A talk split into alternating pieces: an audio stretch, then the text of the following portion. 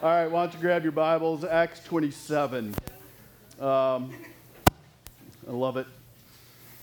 Acts 27, and actually we are going to do all of Acts 27. This is one of the few chapters in our series that we don't chop up into many pieces. In this section, I have had to be really careful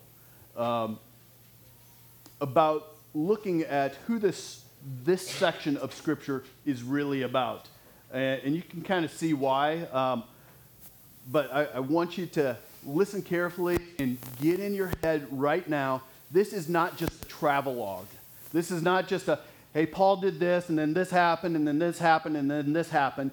It's not just a retelling of a story. There is something far deeper underneath this. And so I need two volunteers before we, Grace, I'm going to give you one, and James, are you a pretty good reader?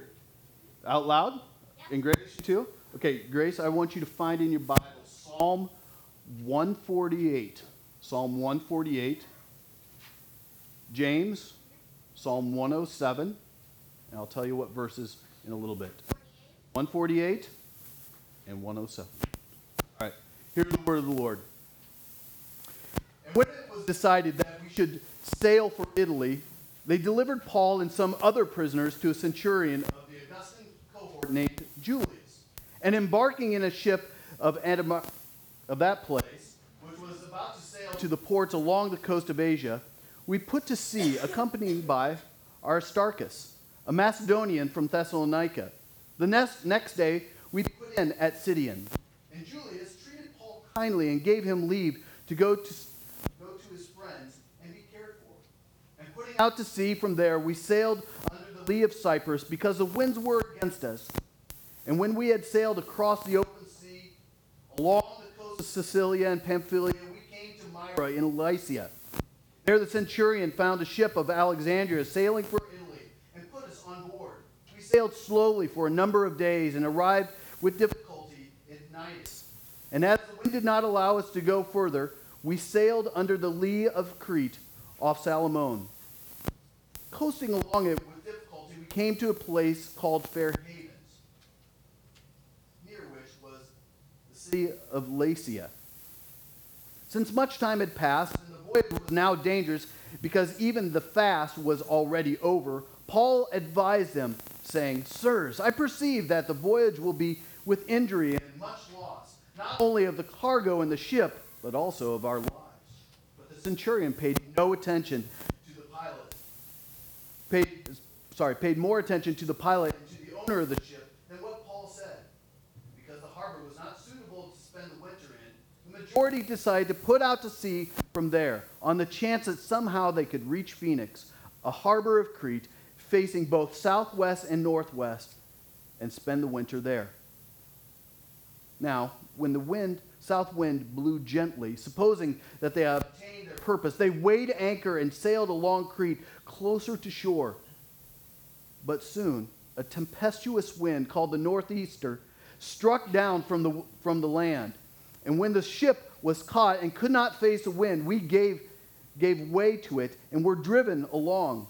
Running under the lee of a small island called Cada, we managed with difficulty to secure the ship's boat. After hoisting it up, they used supports to undergird the ship. Then, fearing they would run aground at Syrtis, they lowered the gear and they were driven along. Since we were violently storm-tossed, they began the next day to jettison the cargo. And on the third day, they threw the ship's tackle overboard with their own hands. When neither sun nor stars appeared for many days, and no small tempest lay on us, all hope of our being saved was at last abandoned. Since they had been without food for a long time, Paul stood up among them and said, "Men, you should have listened to me and not set sail from Crete and incurring this injury and loss. Yet now I urge you to take heart, for there will be no loss of life among you, but only of the ship. For this very night there stood before me an angel of God to whom I belong and whom I worship. And he said, 'Do not be afraid, Paul. You must stand before Caesar, and behold, God has granted you all all those who sail with you. So take heart, men. For I have faith in God that it will be exactly as I have been told, but we must run aground on some island. When the 14th night had come, as we were being driven across the Adriatic Sea, about midnight the sailors suspected that they were nearing land. So they took the sounding and found 20 fathoms. A little further, they took a sounding again and found 15 fathoms. And fearing that they might run on the rocks, they let down 4 anchors from the stern and prayed for a day to come.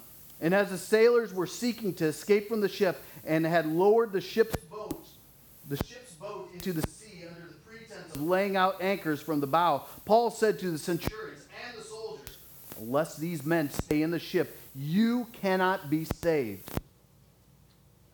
Then the soldiers cut away the ropes of the ship's boats and let it go. As the day was about to dawn, Paul urged them all to take some food, saying, "Today is the 14th day that you have continued in suspense and without food, having taken nothing. Therefore, I urge you to take some food. It will give you strength, for not a hair is to perish from the head of any of you." And when he had said these things, he took bread, and giving thanks to God in the presence of all, he broke it and began to eat. And they were all encouraged and ate some food themselves. There were in all 276 persons in the ship. And when they had eaten enough, they lightened the ship, throwing out the wheat into the sea. Now when it was day, they did not recognize the land, but they noticed a bay with a beach, on which they planned, if possible, to run the ship ashore. So they cast off the anchors and left them in the sea, at the same time loosening the ropes that tied the rudders. They hoisted the foresail to the wind. They made for the beach, but striking a reef, they ran the vessel aground. The bow struck and remaining immovable, and the stern was being broken up by the surf. The soldiers' plan was to kill the prisoners, lest any would swim away and escape. But the centurion, wishing to save Paul, kept them from carrying out their plan. He ordered those who could swim to jump overboard first and make for the land, and the rest on planks or pieces of the ship.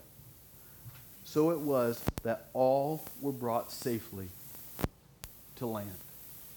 This is the word of the Lord. Thanks be to God. So what is this story in Scripture about? 2 Timothy 3:16 says that all of Scripture is God-breathed, and therefore it is profitable for you. It's profitable for me that as we read this, we can glean something about what is it that God is about in his redemptive purpose. Who is this God in this storm? Grace, I want you to read Psalm 148, verses 7 through 8. 7 and 8.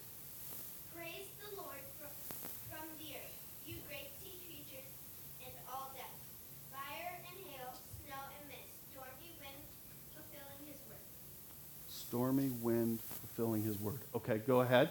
James, I want you to read verses 23 through 29. Some went down to the sea in ships, doing businesses on great water. They saw the deeds of the Lord, his wondrous works in the deep. For he commanded and raised the stormy wind, which lifted up the waves of the sea, then mounted it up to heaven, and went down to his depths. Encouraged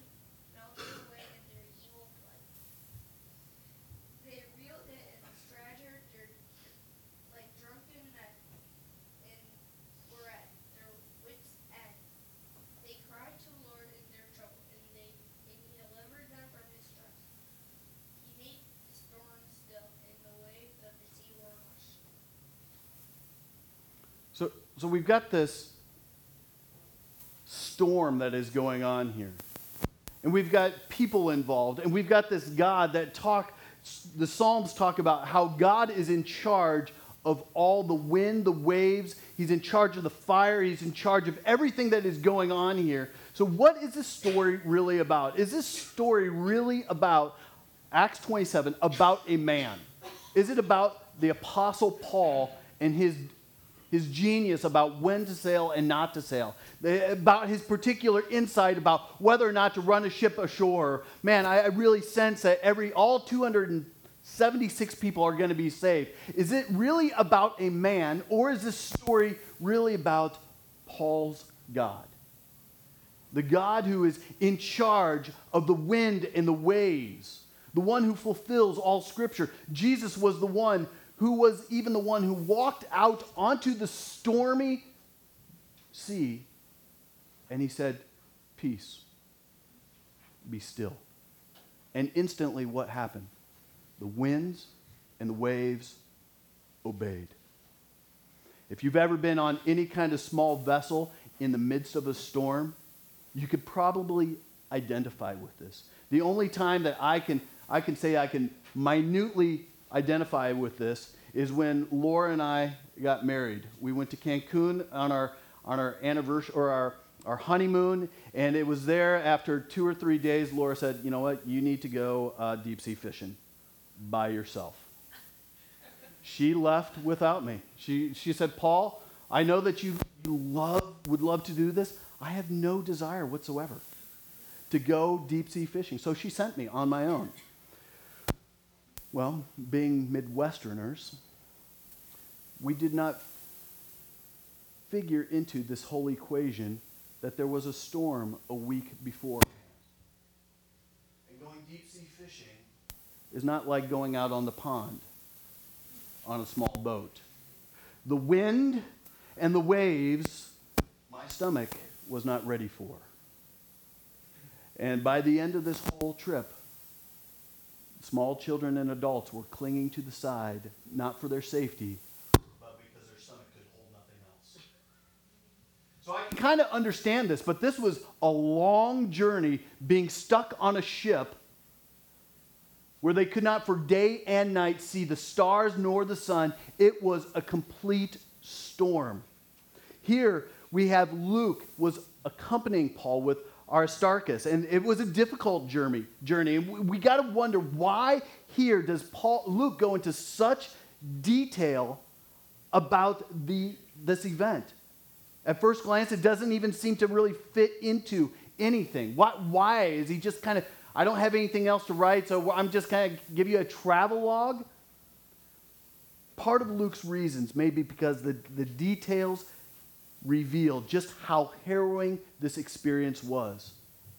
And against the human helplessness of this frightening adventure stands the sovereign hand of God.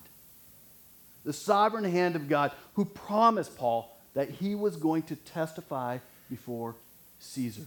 It's easy to just see Paul and Paul's activity, but underneath this all and over the top of everything, you see God's hand guiding, protecting this whole passage. And since an angel repeats the promise in the midst of this storm, Luke's main purpose here is to show that God's purposes can never be thwarted. They can never be screwed up. Never, even by the powerful forces of nature. God's purposes can never be messed up. They can never be sidetracked. No matter how deep your problems are, no matter what the forces of nature are going on around us, no matter what the circumstances in your life, God's purposes can never be thwarted. And I think that's something that we've got to get into our head. I don't care what your circumstances are. God is far more powerful. And he is the one who will sustain you. Luke also just shows that Paul had calm leadership in the midst of this crisis. And it was because of his calm leadership that 276 people on board were saved from death. And ultimately, his testimony carried more weight because of his leadership. So this story is not about Paul. This story is ultimately about God. even if you've never been in a storm at sea. You have been and you will be in many storms in your life. Hear that. Even if you've never been in the Adriatic Sea, being driven to the shore, being caught on a reef, you've never been caught there, and none of us are going to testify before Caesar. Most of you will never, I hope, never testify before a grand jury determining whether you are guilty to die. You will face a storm in your life. And in some of these storms, here's the reality, you may even despair of your life itself. Even as some on board here did. So Paul's experience here is this. If we will trust in God's sovereign care of your life, in the midst of these life storms, he will use you to bear witness before men. If you will entrust your life to God's sovereign care in the midst of the storms of your life, who is the main character here? Still God.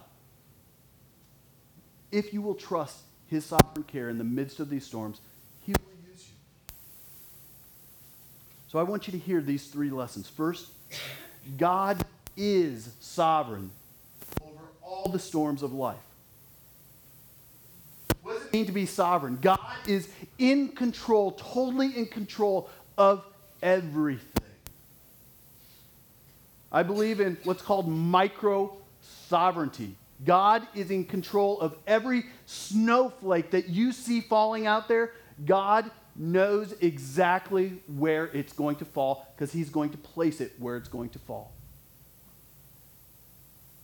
God is in control of everything. The biblical doctrine of God's sovereignty over all things is one of the most practical truths for us to apply in times of trial. One of the most practical truths. There are those who teach that it's not God's will when some kind of tragedy in life happens. I've heard a pastor say at a funeral that a person's death was not part of God's plan. And maybe you've even heard that. Maybe you've even said that. Man, this isn't God's will that so-and-so dies or that this happens. Man, and I think saying that pastor or you are just really trying to make God look good and try to even comfort somebody who's grieving. But the reality, it does neither.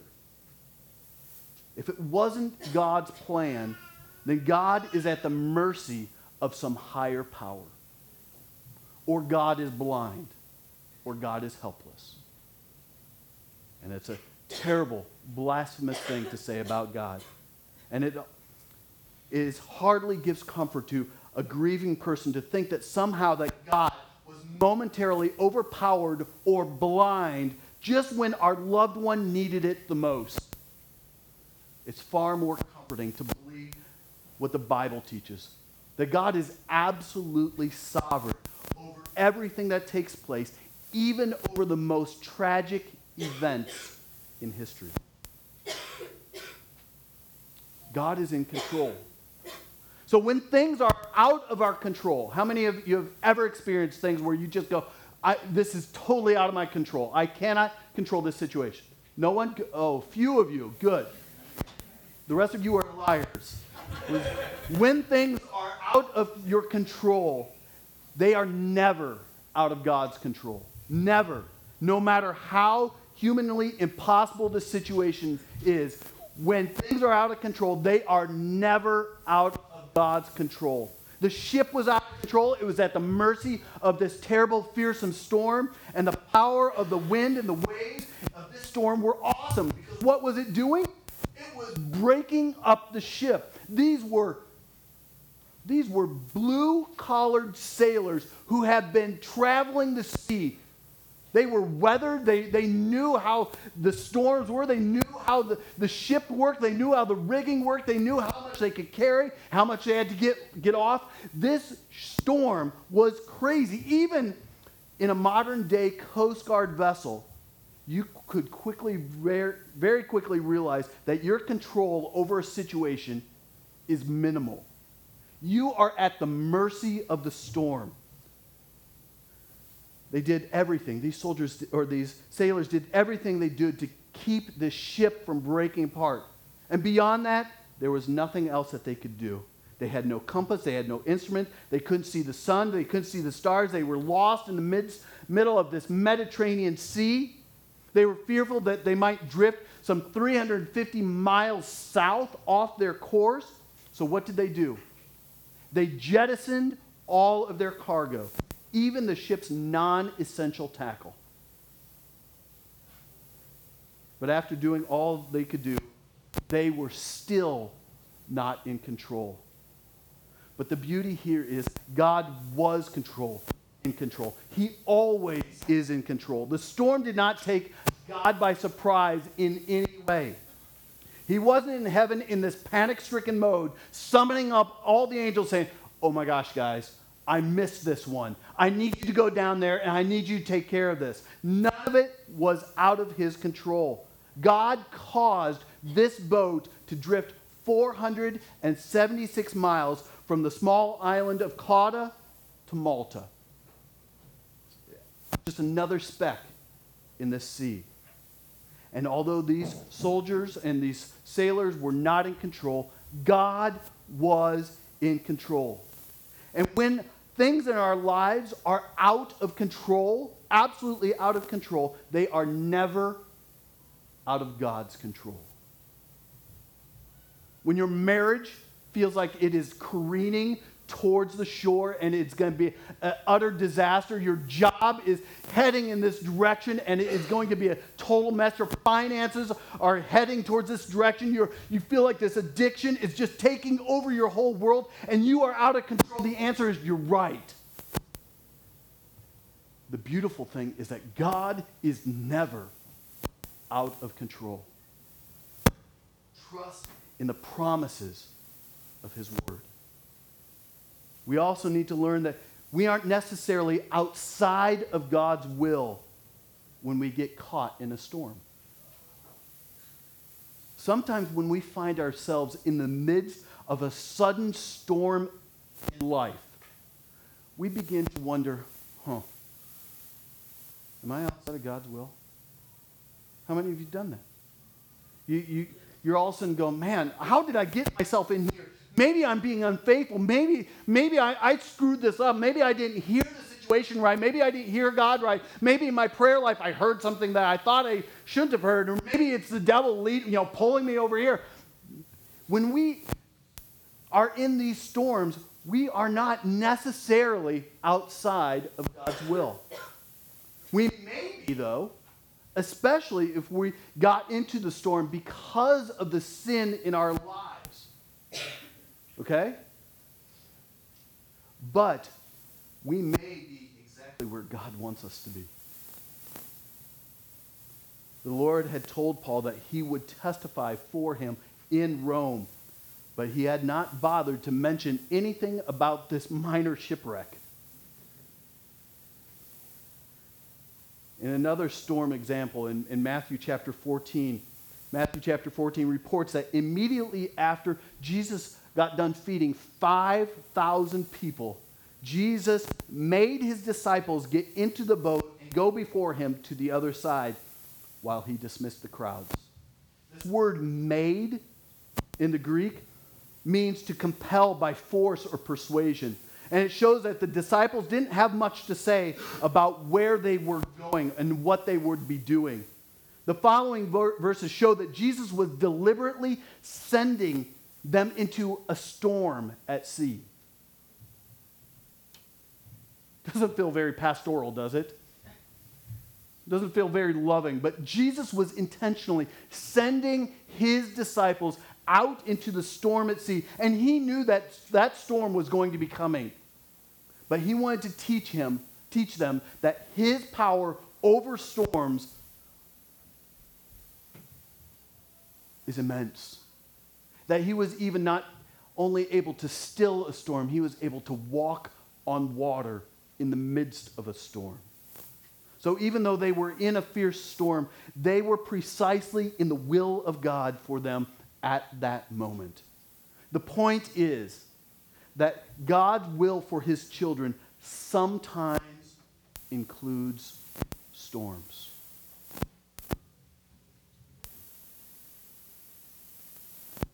God's will for you sometimes is that he sends you into storms. That you are in the midst, you are in the eye of the storm, and everything looks like it is nuts. But here's something to also remember. We aren't ever out of God's care when we get caught in a storm.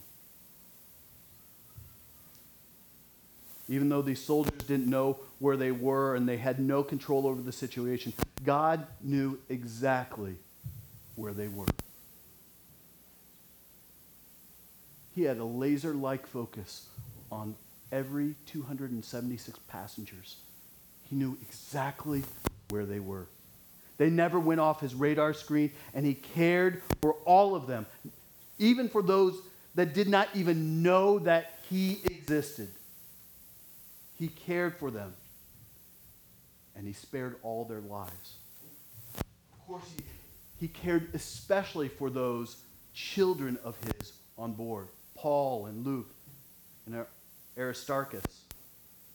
Here's the reality. If my kids were on board a ship or a plane, and I would care about everybody else on that vehicle, but I would especially care for the two kids of mine. Particularly, right? And if you are God's child through faith in Christ, you can be assured that he cares for you in every storm. And he is going to carry you through.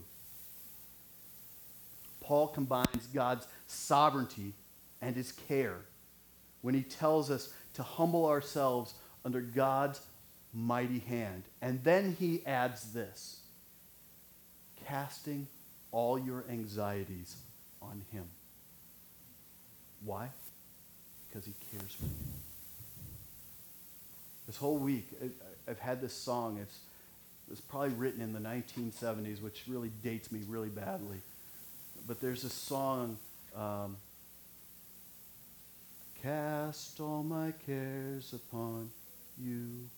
I lay all of my burdens down at your feet, and any time I don't know what to do, I will cast all my cares upon you. And that's a song that I need to hear, because it's coming from Scripture. Of, you know what? The storm is hitting me, and it's scary, and I am out of control. But in the midst of this storm, I need to cast all my cares, all my anxieties on him. So God's sovereignty over everything that happens is a source of great comfort for believers in the storms of life. But God's sovereignty never, God's control never negates our responsibility. To conclude that since God is sovereign, whatever will be, and thus to kick back and do nothing is not biblical. Well, it's going to happen anyway. Well, that kind of sucks. We'll just kind of bear with it. Whatever will be. That's not biblical either. So the second lesson that we have to learn is our responsibility in the storms of life is to trust openly in God's care for us. Trust openly in God's care.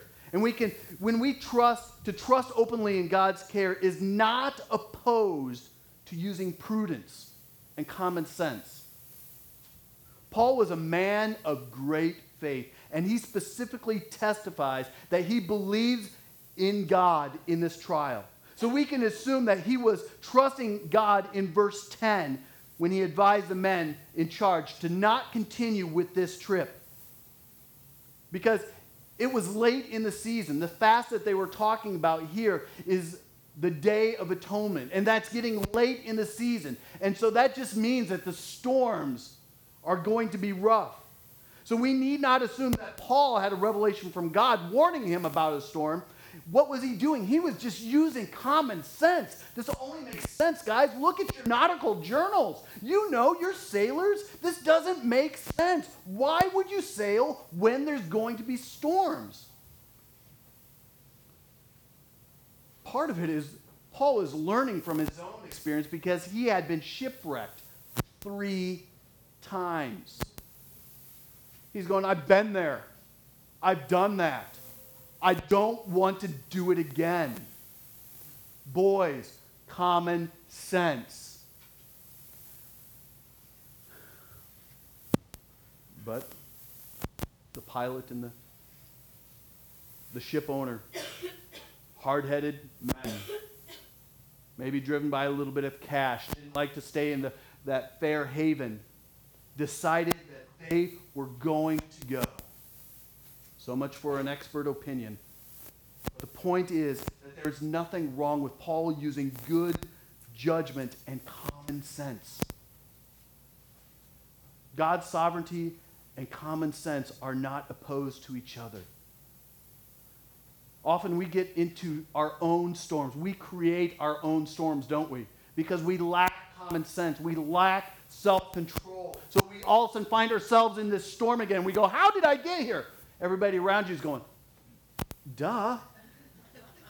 You got there because you were hanging around with this person again. You took advice from this person again. You put yourself into this situation again. You're not avoiding this thing. You're going back to that sweet sin that, oh, entices you time and time and time and time again. You're not in the Word of God. You're not doing this. Cut it out. Sometimes it's our own stupidity that gets us back into those storms. Sometimes people imply that trusting God necessarily means casting reason into the wind and doing something absurd too. And sometimes the Lord does expect us to do something by faith that those in the world would say, that is just absolutely crazy. But we better be sure that the Lord is behind such crazy movements, or we end up looking awfully stupid in the world's eyes. Trusting God and using your brain are not necessarily opposed to one another. We can also learn to trust openly in God's care means that we will be different in the storm than those who do not know God. We will be different in the midst of the storm than those who don't know God. Paul stands out above all others in this story, in this desperate situation, because of his calm faith in God. It seems that for a while, even Paul, Luke, and Aristarchus lost hope and were fearful because Luke states, all hope of our being saved was at last abandoned. Well, that's the final thread, boys. Been nice knowing you. All hope is abandoned. They had lost it. But the angel's words to Paul said, do not be afraid, Paul. And it implies that Paul was scared to death. After all, Paul was human. And even when we are overwhelmed by a catastrophe of this magnitude, even the strongest believers among us can momentarily falter. But the angel reminded Paul of God's promise earlier that he will bear witness. God's promise. Paul, you are going to stand before Caesar and testify. You will. So Paul did what? He rested in God's promise. Paul even gave words of encouragement to his small congregation of 276. And said, listen, I want you to eat. Here's the words that I received from the angel, and I've been reassured of this. You need to eat. You haven't eaten in 14 days. Time to eat. Time to get some strength again. And on top of that, what did he do? He didn't just hand out bread real quick like and say, come on, Eat up. You've got to get your strength. What did he do? He openly thanked God for the food before they ate. Unashamedly showing these soldiers and these sailors and fellow prisoners his open trust in God. And if we want to stand out in a time of trial from those who do not know the Lord, then we have got to have a daily walk with God, a daily seeking after God before the trial hits. You know the phrase, when it hits the fan?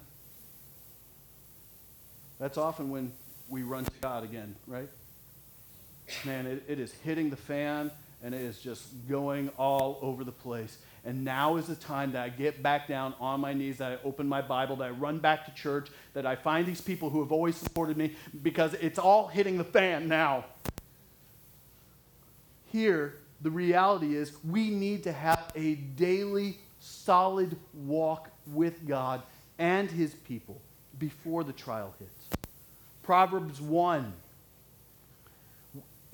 it gives this picture of wisdom personified. In other words, wisdom becomes like a person. And wisdom warns us that if we refuse to seek wisdom during normal times, she will laugh at us when our dread comes like a storm and when distress and anguish come upon us. But if we daily seek God and his wisdom during normal times, when a storm hits, we will be different from those in the world because we know and trust our God. How is your walk? Really, how is your walk? Or are you just holding on for the next time that it's going to hit the fan, and then you're going to reach out to God again and say, oh, I got to get serious again. Because this storm is too much for me. To trust openly in God's care also means that we will bear verbal witness as God gives us opportunity. When God encouraged Paul through the angel's promise, Paul didn't just keep it to himself.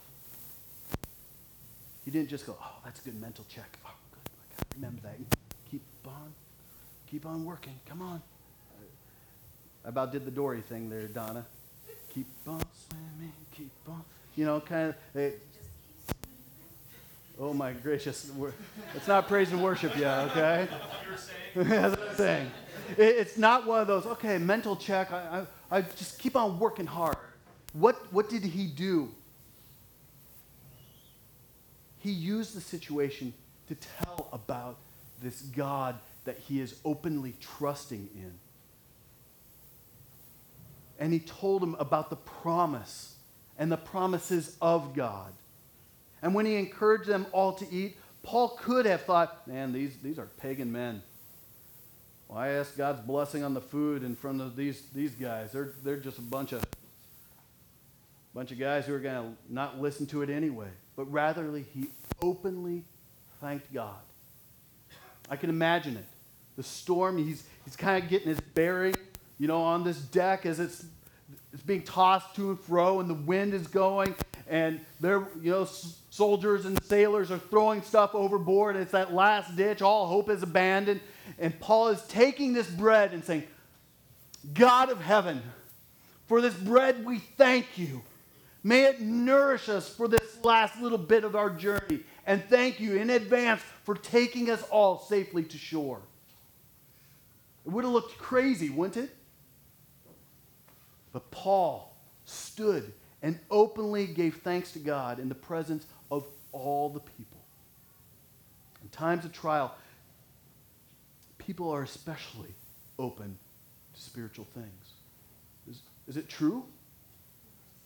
When there's divorce, when there's addiction, when there's pain, when there's financial bankruptcy, when there's all these things, job loss, all these things, suddenly people are really open to the things of God. And they're watching you as maybe even you are going through that exact same thing. And you're going, hang on to Jesus. Hang on to him. He will hold you. He will carry you through. And they're going, are you crazy? Yes, I am. But hold on to Jesus. He will take you through. We should not hesitate to be bold to tell people about the true and living God and the eternal life that he offers through his Son, Jesus Christ. The last thing. The last lesson is God will use our trusting him in the storm to bear witness to many. As long as men can devise human ways of coping with the storm apart from God, they'll do it.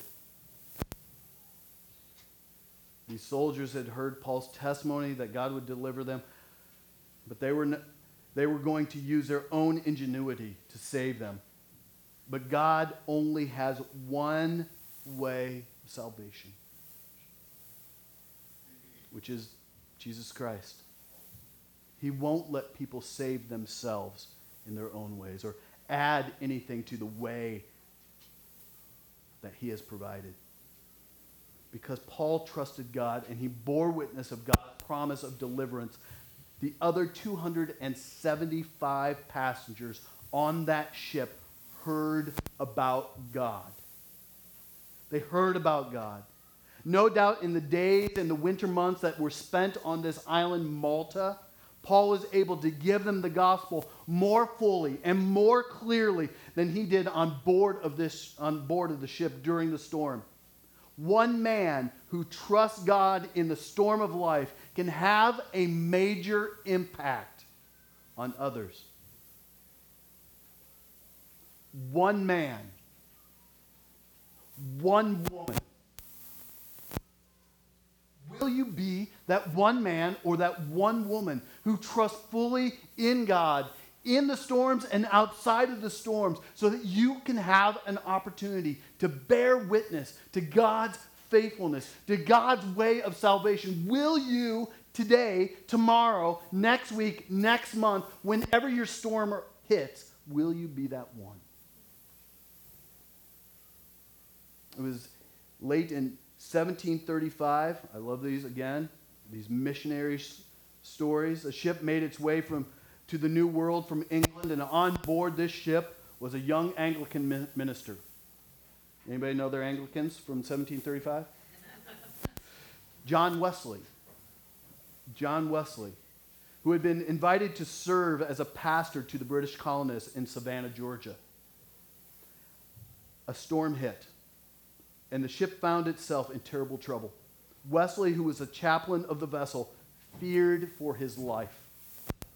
But then he noticed that the group of German Moravians, it was a German group of another religious group, were on their way to preach to American Indians, and they were not afraid at all.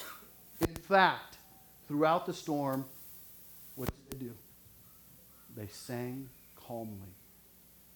And when the trip ended, he asked the Moravian leader about his serenity, and the Moravian responded with a question. Did he, Wesley, have faith in Christ? And Wesley said he did, but he later reflected, I fear they were vain words. Wesley's experience in Georgia was a total failure, both personally and ministry-wise.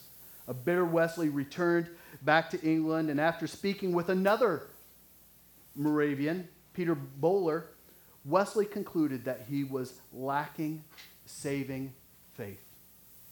And in May 24, 1738, some 3 years later, he had an experience that changed everything. He described this event in his journal. In the evening, I went very unwillingly to a society in Aldersgate Street, where one was reading Luther's preface to the Epistle to the Romans. About 8:45, while he was describing the change which God works in the heart through faith in Christ, I felt my heart strangely warmed. Wondering what's happening? I felt I did trust in Christ. Christ alone for salvation. An assurance was given me that he had taken away my sins, even mine, and saved me from the law of sin and death. God used those Moravians, trusting him during the storm at sea, to bring about the conversion of the great evangelist, John Wesley. If you're going through a storm, he wants you to trust him. And I'm not just talking about, you know, I watch some of you going, Paul, it's starting to blow and snowing again. I'm not talking about just that kind of a storm, even though it is that storm. I want you to remember, he is completely sovereign over every storm in your life. And if you trust him openly, Lord, here's my heart. Take it all. Take my life. Let it be consecrated, Lord, to you. Take my moments and my days. Moments and days. And let them flow with ceaseless praise. If you trust him openly, he will use you to bear witness to many who need to know the Savior. And that Savior is the only one who can deliver us from the storm of God's wrath, the greatest storm that is sure to come.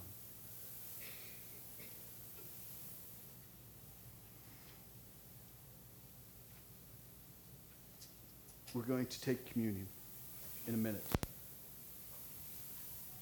Before you start packing up and start thinking about the next thing, and I want you to take a moment.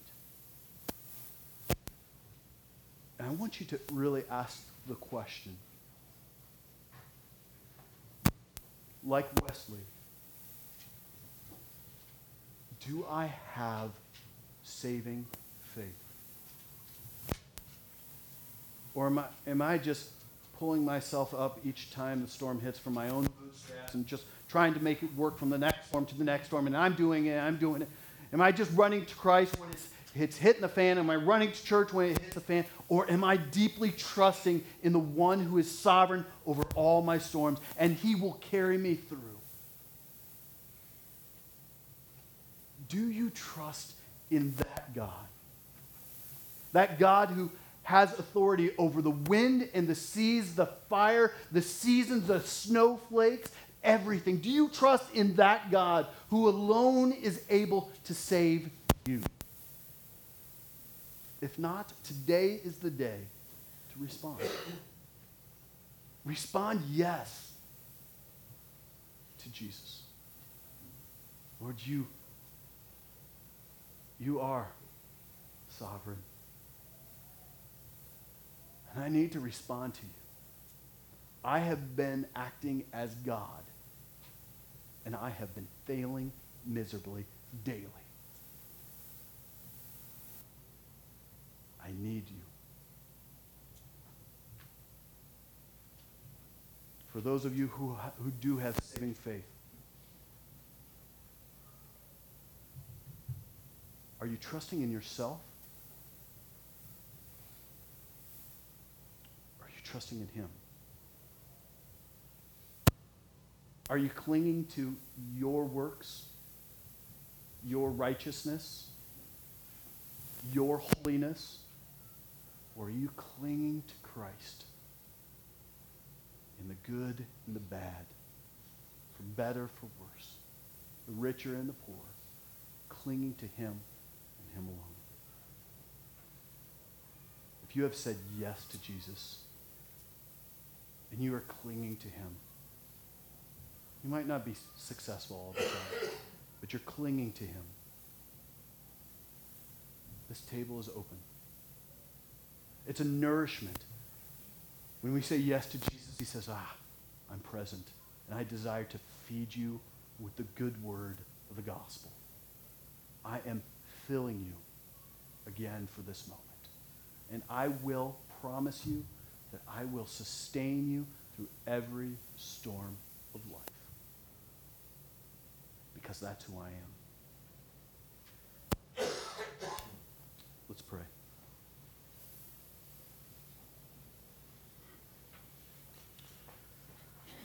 Father God, I thank you that you are God and I am not. I thank you that you have given us Scripture to lead us and guide us and point us to you. God, I pray that as we have read about Paul and his trusting, open trust in your sovereign care and his ability to testify again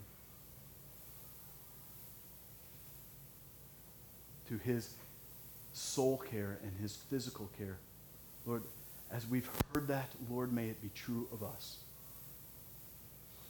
May we be a people, a church, a family, individuals who are being built up daily into Christ, trusting him more fully in every which way. In our relational life, in our work life, in our financial life, in our sexual life, in our desires, in every way, may they all become more conformed. And may we become more conformed to the image of Christ. So, Lord, as we prepare our hearts to receive the Lord's Supper, convict us of sin. And strengthen us by the power of the Spirit to live more fully.